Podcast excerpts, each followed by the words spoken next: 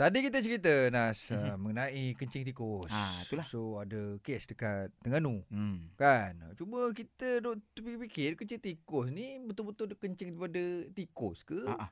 Ataupun nama dia macam itu? tikus kan? Ah, Ah. kan? Ah. Sebab tu pagi ni kita bersama dengan uh, pensyarah kanan dan pakar perubatan kecemasan Fakulti Perubatan dan Sains Kesihatan USIM Yep. iaitu Dr. Syarul Nizam Ahmad Zamzali. Ya, Assalamualaikum doktor. Waalaikumsalam Anas Waalaikumsalam Mawi Apa khabar Alhamdulillah, Alhamdulillah. sihat. Kita nak tahulah doktor, sebenarnya Okey. kencing tikus ni apa dia Hmm. doktor? Ah, ah. Sebenarnya bila kita kata kencing tikus uh, Nama dia adalah leptospirosis Ah, ah.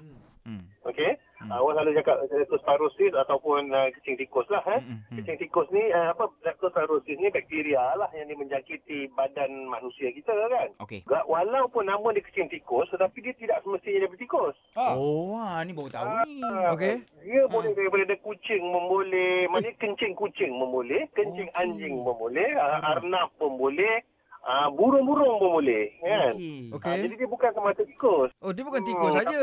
Tikus lah na- dapat nama buruk tu, kan? Ah, Oh, itulah, tikus yang nama buruk.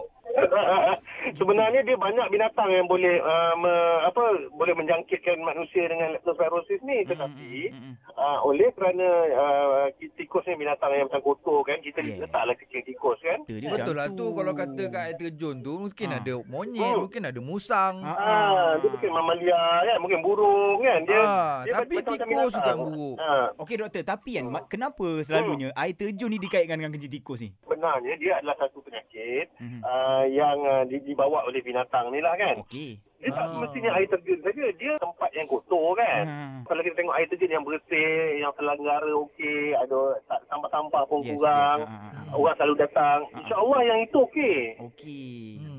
Uh, yang jadi masalah ni apabila air terjun tu sendiri uh, tidak diselenggara, maknanya sampah ada, Hmm, lepas tu, ya, ataupun ya, ya. mungkin Hmm. macam selepas CKP kan, ah. orang tak pergi. Hmm. Yes, yes, yes, yes. Orang tak pergi jadi tempat tu macam ditinggalkan lama. Faham. Lepas tu bila kita pergi kemungkinan adalah uh, kencing-kencing uh, binatang ni di Ya. situ. Uh, Hmm. di situlah dia akan jadi uh, jangkitan kepada manusia. Gitu.